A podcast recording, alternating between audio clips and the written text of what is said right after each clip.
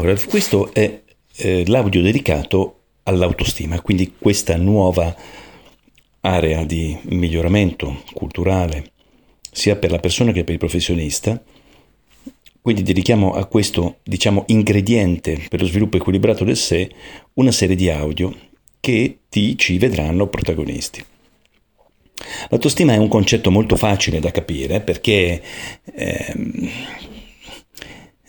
è la stima del sé, quindi se tu fai una stima di un appartamento, chiami qualcuno in grado di stimarlo e in base a una serie di parametri e di caratteristiche ti danno una cifra che presumono corrispondere al valore dell'appartamento, quindi la stima dell'appartamento. Permettimi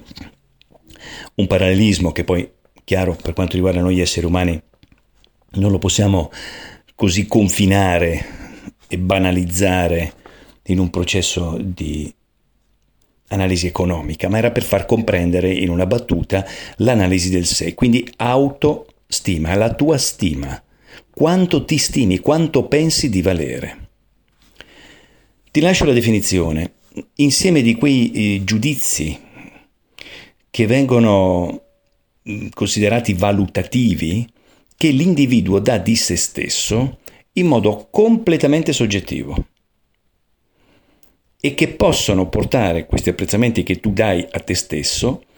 possono portarti ad apprezzarti o meno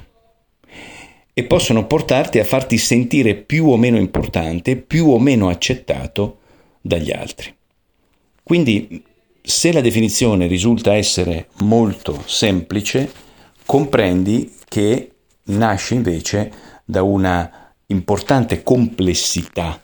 dal punto di vista della creazione dell'autostima, cioè non è così banale, perché è l'insieme di una serie di interpretazioni che tu fai della tua vita che nascono da quando tu hai cominciato a interpretare te stesso. Quindi qualcosa che ha a che fare col tuo passato, per cui ha a che fare anche con i primi anni della nostra vita, con chi stavamo, dove eravamo, come ci muovevamo. Questo un po' per dare in generale un primo approccio, un primo aspetto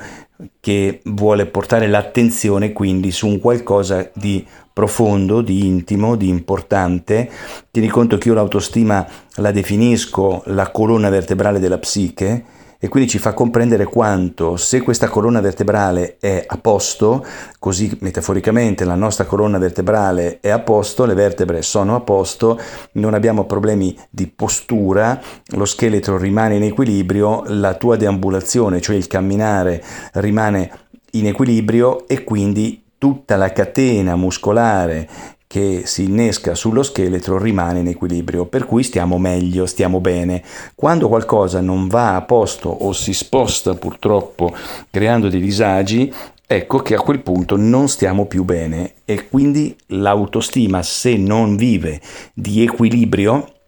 non può essere autostima. E quindi ci fa in qualche modo mancare qualcosa da qualche parte. E questo riverbera su il come ti senti, il come ti presenti, il come ti immagini e queste tre cose incideranno sulla nostra qualità di vita.